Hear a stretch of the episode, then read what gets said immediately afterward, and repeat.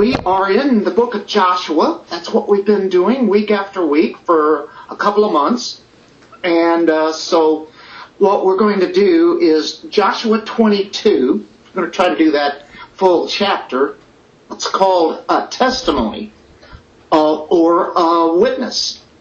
And I'm just wondering, does anybody out there, are they able to see me and can they hear me? Am I on? I, it says live, so I'm just taking that it is. I hope it's not jumping, and I hope my mouth is going along with the same words that's there. I do see Frida that was on there earlier, and uh, I just had said uh, we're getting ready to come on. I, I have been on for uh, about a minute here, it looks like. Anyway, we uh, will go ahead and get this started. Have you ever heard a particular passage and you've heard it over and over many, many times. So it's so familiar that it's like you know it really well. But have you ever ran into certain sections of the Bible that might be related to a story, something along that lines, and you're not so sure if you've ever even heard it? Have you read it? You're not sure. Uh, you're kind of familiar with it, but you kind of forget, and then you say, I don't ever remember that story. Well, here we are tonight. We're actually going to be dealing with almost a civil war in Israel. Now, we're all familiar with uh, the Civil War that happened here in the United States, the war between the states, uh, 150 years ago or so, and we're familiar with that historically. Well, there was almost the same thing in Israel at the time of Joshua. And that's what we're going to be covering tonight, and we'll see the uh, historical story there and then look at what that has to do with God's story in even our own lives of how those principles should be working in the church. Now, according to Joshua, the Lord gave to Israel all the land that he swore to give to their fathers. Now, not one, not one word of those good promises ever failed. God has come through in every little detail. The conquest has come to a close. They've beaten the enemies um, in Canaan. They've come to possess the land. And God's promise to his people was down to the T, detailed, and it is come true. And now they can enjoy fully all the blessings of life that has been given to them, uh, a life flowing with milk and honey. But there are a few loose ends to be wrapped up. And that includes almost a civil war within Israel. So that's where we're at. We're going to be turning to Joshua 22 and uh, Joshua is dismissing the two and a half tribes. That there were two and a half tribes. That was Reuben, Gad, and half of the tribe of Manasseh. And they were going to be the ones that were going to live over on the east side of the Jordan. But they had helped the rest of Israel defeat the enemies in Canaan. And that's taken something like four, six, seven years. It's been quite a conquest for them. And now we see a shift where the emphasis upon God's fulfillment of his promises of their victory is now going to come to Israel to be obedient. God is a covenant God, but they also are to be people of the covenant and to obey him, like the commands that were given at Mount Sinai. So the first thing we're going to run into here tonight is an exhortation that is given to the two and a half tribes. And you know, as I look at the screen, I see every once in a while a jumping, and I have to wonder if that's what you're getting also.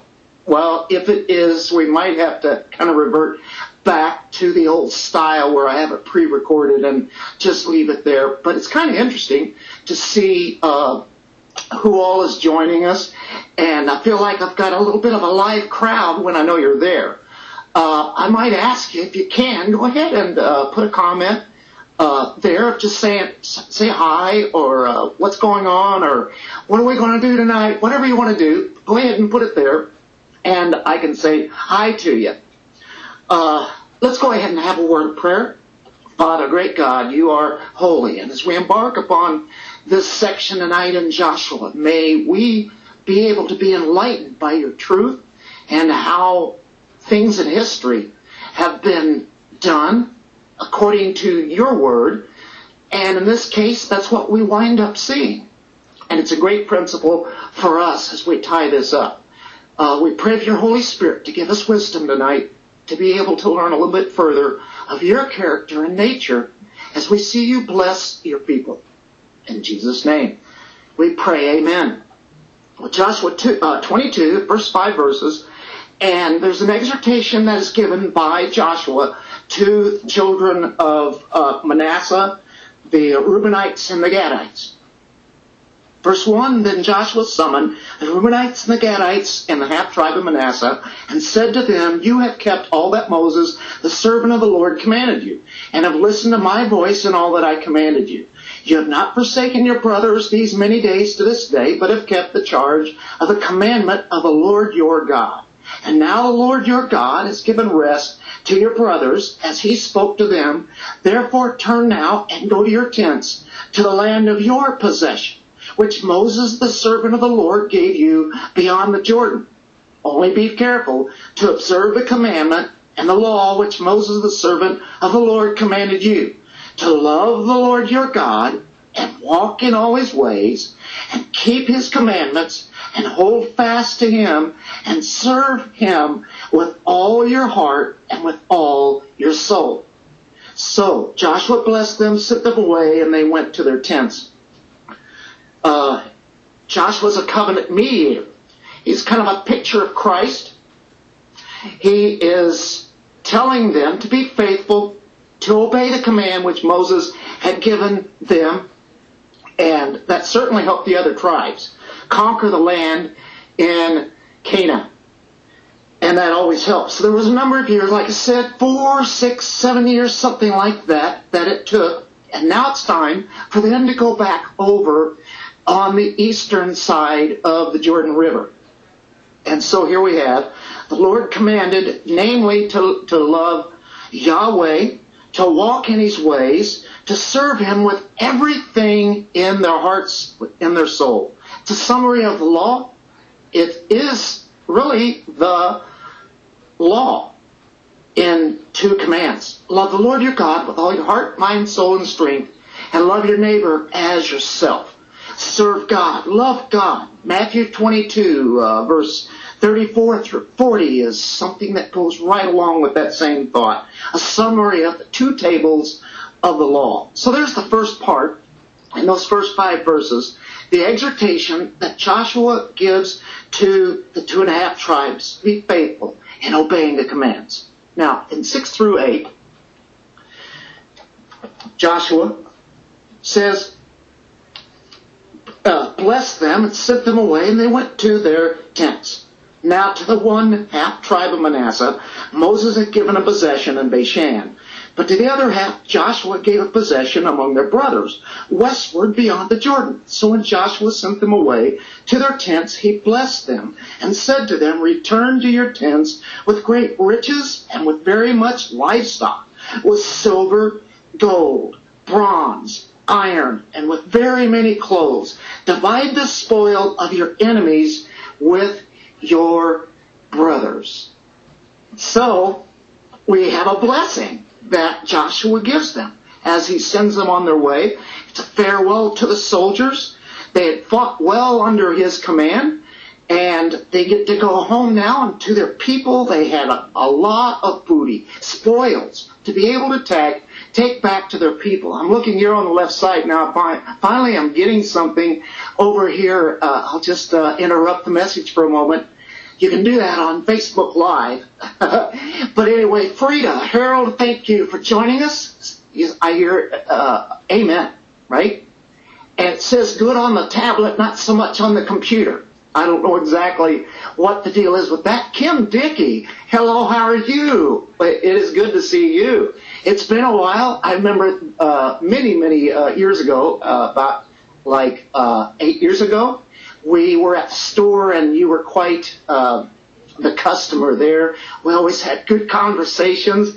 Matter of fact, Kim, I know that we kind of grew up together because we were almost next door neighbors. And uh, I, I certainly uh, remember you very well. Thank you for tuning in. Appreciate that. That's quite the encouragement.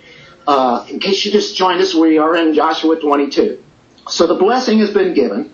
The spoils of a prolonged war now are given to the various Canaanite tribes we continue, we're moving through this rather rapidly. It's, it's a narrative, and we're going to try to get to the principle here of what the whole point of this is about. So we're going to go 9 through 12 in Joshua 22. This is where peace is threatened inside of Israel. And here's where civil war almost starts. Verse 9. The sons of Reuben, the sons of Gad, and the half tribe of Manasseh returned home and departed from the sons of Israel at Shiloh, which is the land of Canaan, to go to the land of Gilead, to the land of their possession, which they had possessed, according to the command of the Lord through Moses. When they came to the region of the Jordan, which is in the land of Canaan, the sons of Reuben, the sons of Gad, and the half tribe of Manasseh built an altar. There's the key point there by the Jordan a large altar in appearance. And one might say, oh, and the sons of Israel heard it said, Behold, the sons of Reuben and the sons of Gad and the half tribe of Manasseh have built an altar at the frontier of the land of Canaan in the region of the Jordan, on the side belonging to the sons of Israel.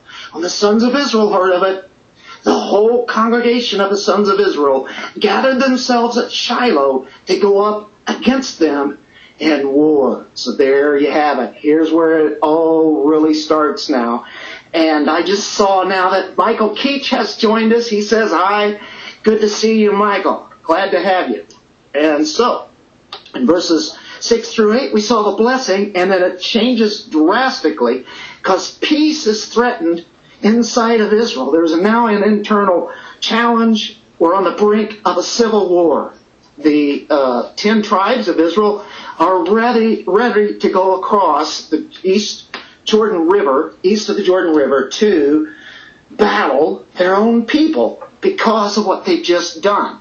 What did those tribes, two and a half tribes, do? Well, they built a huge altar as a gesture of unity toward their brothers that are over on the other side of the Jordan. So they're kind of split, but they're, they're doing that as a good gesture.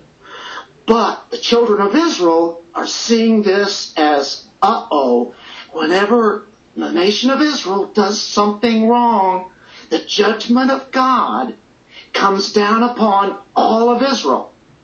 So here's what went wrong.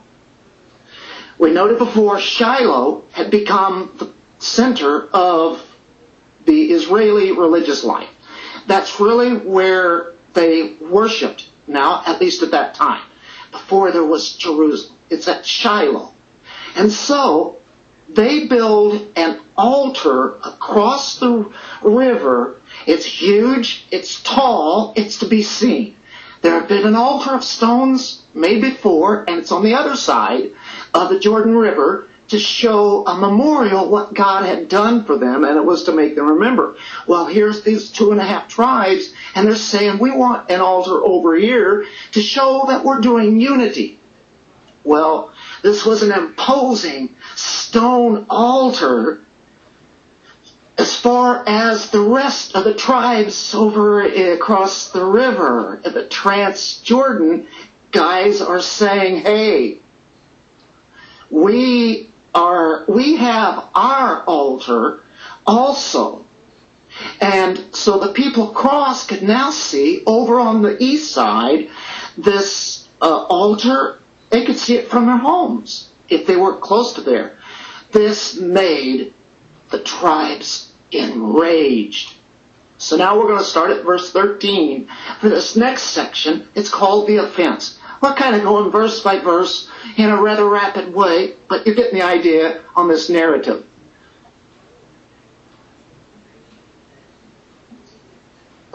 And uh, I saw something come up here from Kim. Thank you for sharing this, Dennis. I love the Lord with all that I am and love His Word.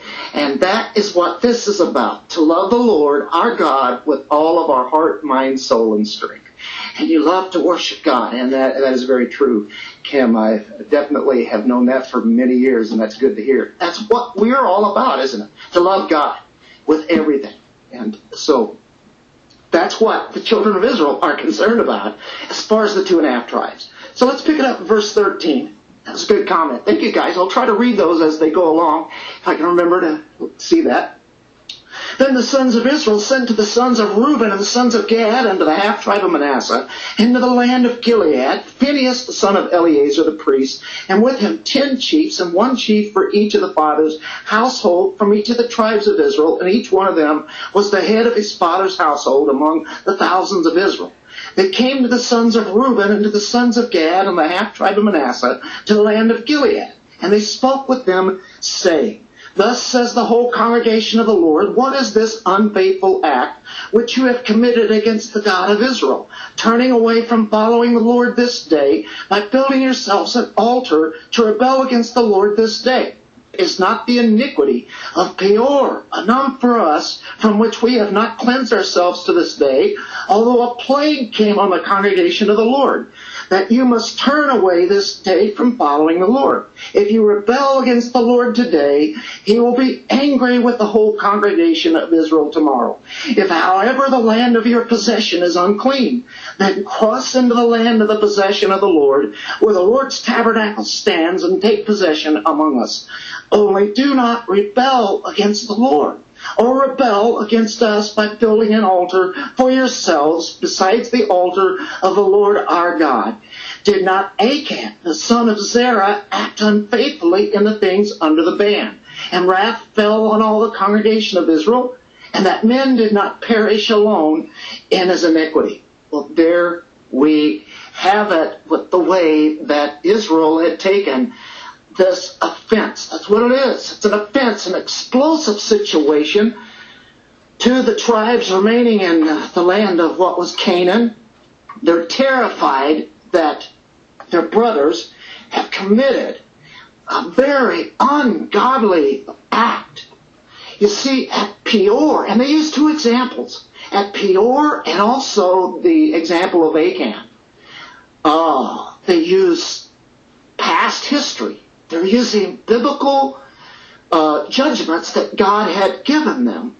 And so the first one is dealing with the Moabite, the Midianite women. The Israelites had intermingled with the Moabites, the Midianites. They even went in to worship the God of the Canaanites, Baal. That was found in the book of Numbers if you wanted to look that up. And you see the inheritance for these tribes, these two and a half tribes, is really in that same region that was formerly occupied by the Moabites and the Midianites. And everyone living in Israel knew this. They remembered it, and it was uh, there was a judgment there. God took out over twenty four thousand of the brethren of Israel 24,000 died at, at, because of that plague, which didn't end until Phineas came and put his spear into a young Israelite man and also a Moabite woman. And we see what happened. And everybody remembers this. They know this story. And that's why Israel is so concerned. So they use Phineas there. And so are they being pulled toward paganism and false religion? Was this reason why these men built a new altar? Was it a sign of apostasy? As far as Israelites are concerned, that must be what's happening. Well, they also used the sin of Achan. And after Jericho and that great victory there, there was a city of Ai. And they were not to take anything from there. And they went and took Ai on without the blessing of God, and they got beat. They got on the run. They did not defeat the little city of Ai after they had defeated the huge city of Jericho. And we know that Achan had stolen, took things that he was not supposed to take, and he and his whole family lost their lives because of that. There had to be God's wrath satisfied because of the disobedience, as they were not supposed to take anything. So you have Phineas here as part of the people that are going up, and going over to those two and a half tribes to speak to them. Uh, Phineas, uh, the son of the high priest Eleazar, he knew full well what would happen to all of Israel if the tribes did something very dishonoring to God. And so there he is, along with ten others, as uh, it said there, ten chiefs. And he takes them with him to address them, and they're concerned about apostasy.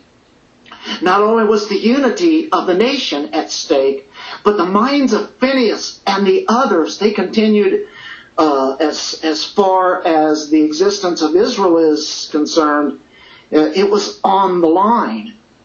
Now we come into the next section.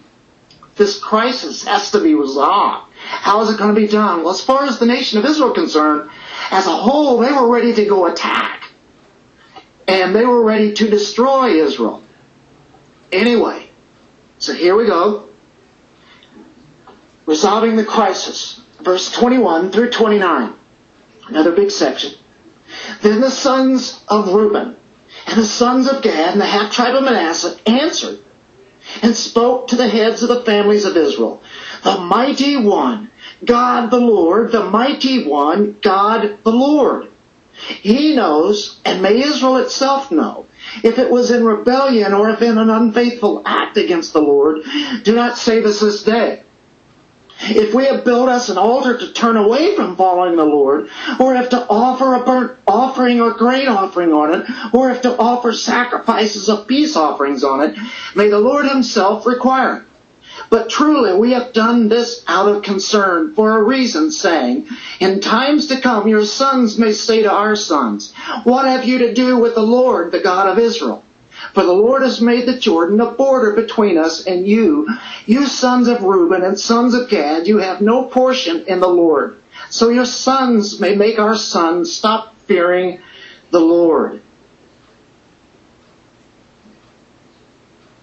Therefore we said, let us build an altar, not for burnt offering or for sacrifice, neither, rather it shall be a witness. Catch that word right there a witness, a testimony. That's what our title is tonight. That's what the key is here. Let it be a witness between us and you, us two and a half tribes, and you, the other tribes of Israel.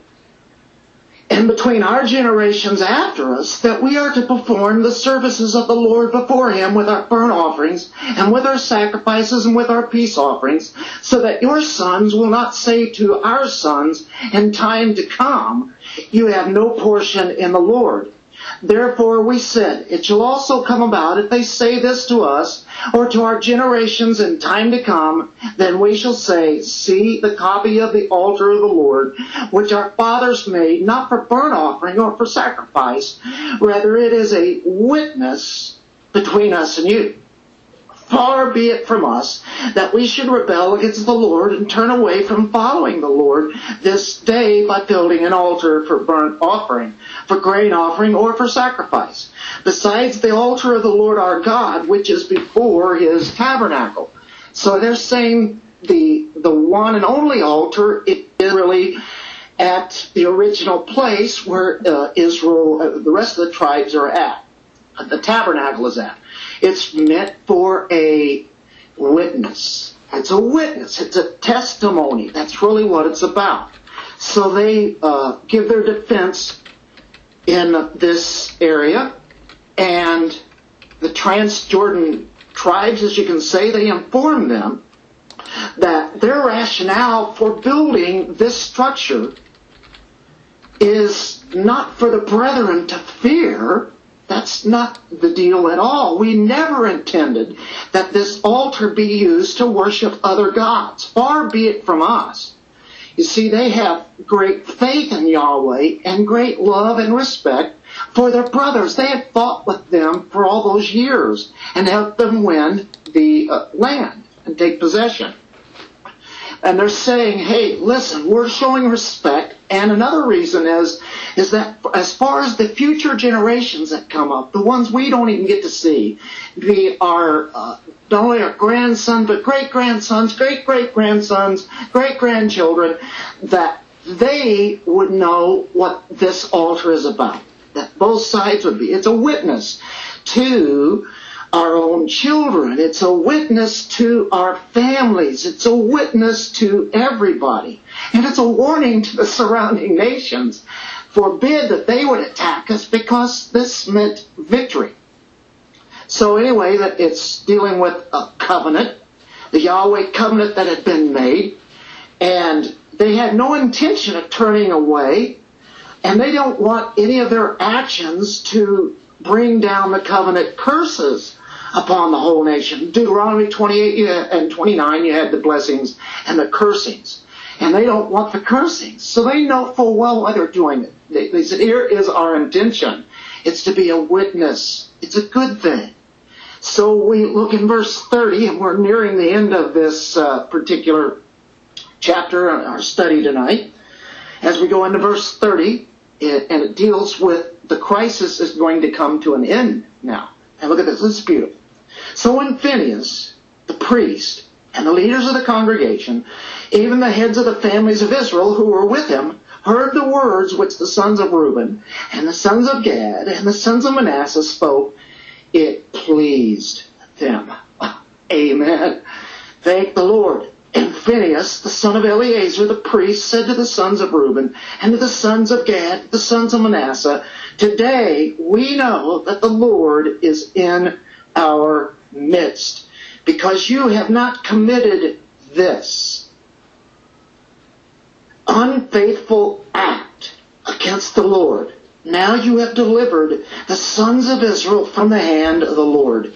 Then Phinehas, the son of Eleazar, the priest and the leaders returned from the sons of Reuben and from the sons of Gad, from the land of Gilead to the land of Canaan, to the sons of Israel, and brought back word to them. They're saying, guess what, guys? No problem. It's okay. The word pleased the sons of Israel, and the sons of Israel blessed God, and they did not speak of going up against them in war to destroy the land in which the sons of Reuben and the sons of Gad were living. The sons of Reuben and the sons of Gad called the altar witness. For they said, It is a witness between us that the Lord is God. So there we go. It was a witness to the people of Israel. That's really our main drive of this passage tonight. Uh, it was a witness, God's covenant. That's declaring a testimony about it. Uh, I want to tell you something. It's, it's interesting. It was a testimony to the watching nations too, not to ever mess with Israel. In effect, this is the old covenant version of Jesus' words in John 13, 35. We're all familiar with this. By this, all people will know that you're my disciples if you have love for one another. There you go. You see them embrace the two tribes. The crisis is over. Now, let's close this out. There are practical lessons here. There's an application to be made, and it was made by them. And here is how the church is to work today. And by the way, that John 13, 35, by this all people will know that you are my disciples if you have love for one another. That is what it comes down to. They needed to resolve conflict. And you see, immediately, the tribes in Israel on the western side of the Jordan River assumed the worst. They thought that the two and a half tribes were committing illegitimate sacrifices to Yahweh or even tolerating the worship of Baal. Maybe that's what it's about. They don't know. uh, it was based upon some kind of unfounded rumor, some kind of thing that had gotten across to the people that really wasn't true. But they were starting to believe the worst about their brethren.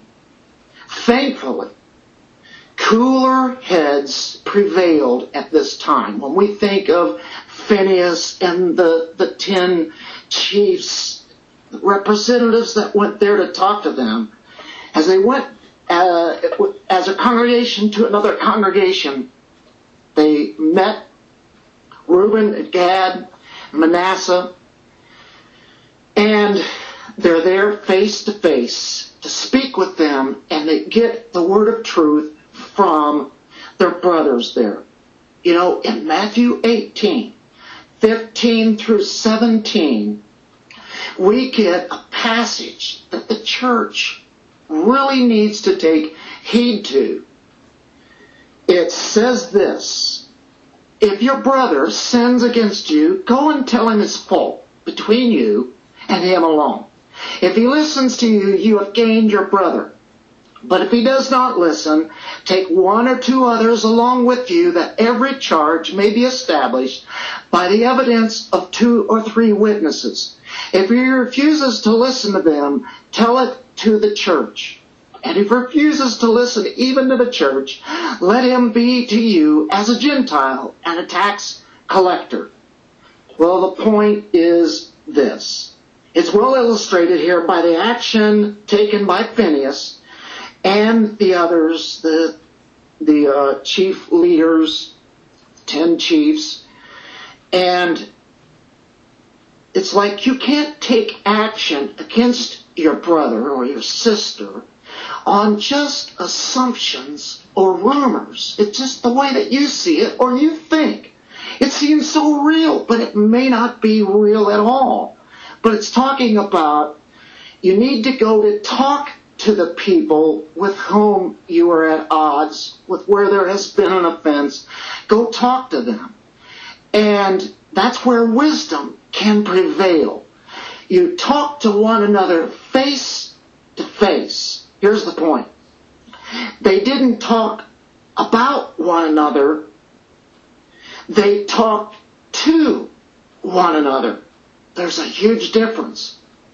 Don't be assuming and then talking about it with somebody else that is not part of it. Instead of talking about one another, we talk to one another. That's a rule by Jesus. I didn't make it up.